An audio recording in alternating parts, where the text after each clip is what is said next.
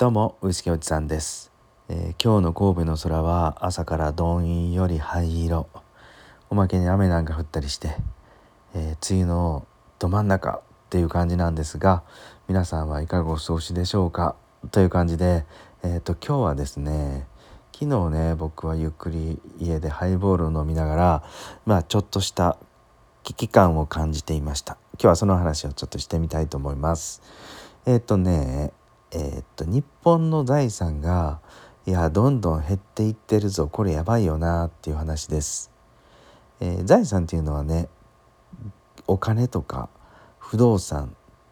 まあ土地とかねそういう資産ではなくて、えー、僕が今回言ってるのはあの日本の財産どっちかというと文化の方です。しかも食の方ね。えーと、と皆さんも経験あると思うんですがあの昔からねあの親お父さんやお母さんが作ってくれたちょっとしたものが今ではちょっとなかなか食べるチャンスがないなとかありません？特に僕の年代になったらね、えー、親っていうのはですねなかなか体も自由が利かなくなって、えー、ご飯おかずがなかなか作れなくなったりするんですよね。うん、そうすると例えば僕の家なんかでは昔からあのえー、っと青さのり青さの海苔をちょっと少し水で戻してでごま油とからしか、えー、とかスパイスいろんなスパイスを混ぜてねちょっとした韓国風の海苔の佃煮をよく作ってくれてたんですよね。でそれが大好きで僕はそれご飯のお供、まあ、そのあの海苔の佃煮だけで、えー、他のおかずなしでもしっかりご飯食べたりしてましたと。ただねただもう親が母親の方がだんだん料理が作れなくなって、えー、そういう元気な体ではなくなるとね、あのー、自分でちょっとレシピを聞いたり、えー、Google や YouTube でそういうよく似たねあの食材を探してレシピ通り作ったとしてもその味にはなんないんですよね。うん、なんていうのあれお袋の味っていうかもともと昭和のお母さんの味えーと、他にねあの知り合いのお母さんなんかが作ってたあのイカあるでしょ？イカ。イカの口。で日本海沿いのあの友達の家だったんでね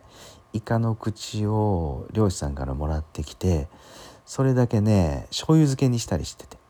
いやそれがめちゃくちゃ美味しかったんですよね。うん。そしてまた一方ではね知り合いの今70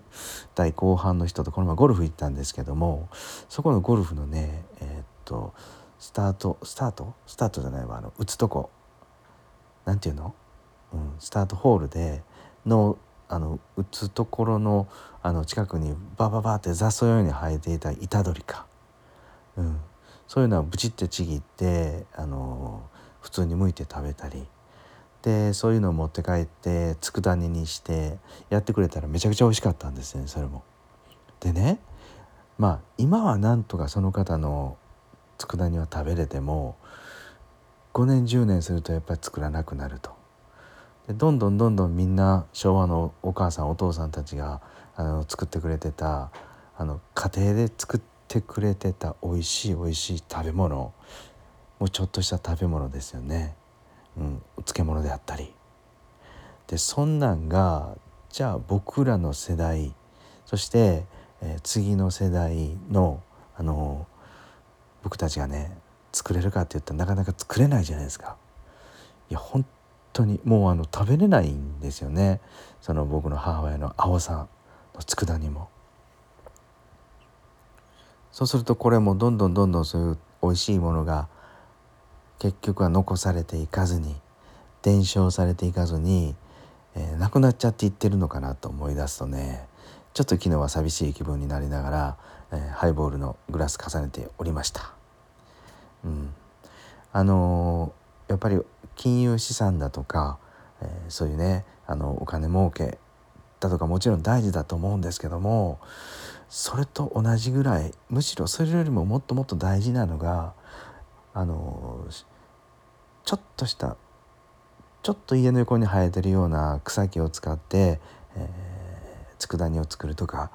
料理を作るとかその日の晩ご飯のあの一品にするとかそういう知恵っていうか文化がどんどんどんどんなくなっていってるのかなと。でも一方ではねあのそれを大事に、えする地方のところだとか、えー、そういうものをどんどん作ってる若い方もいらっしゃるんで、まあ、そういう人そういう人たちのねあのと一緒にご飯を食べながらなんかね残していけるとか復活させることできないかななんて思ったりしました。そう。皆さんいかがですかね？あの昔美味しく食べてたものがねあのお母さんお父さんがちょっと作れなくなってきて今食べたいのになかなか食べれないなっていうもんないですかね、うん、結構僕あるんですよね。うん、まあちょっと気持ち的には寂しいんですがなんとかまあ自分でもね何回か作っていくとね似た味になるのかなと思うんで、えー、これからちょっとずつやってみたいなんて思ってます。はい以上でした。今日はですね日本の財産がどんどんどんどんなくなっていくっていう危機感を感じてますっていうお話でした。はい最後に一つ皆さんにお知らせです。えっと僕はですねオンラインコミュニティディスコード内であのお酒で緩やかにつながる緩やかなコミュニティを作ってます。よかったらぜひぜひ覗いてみてください。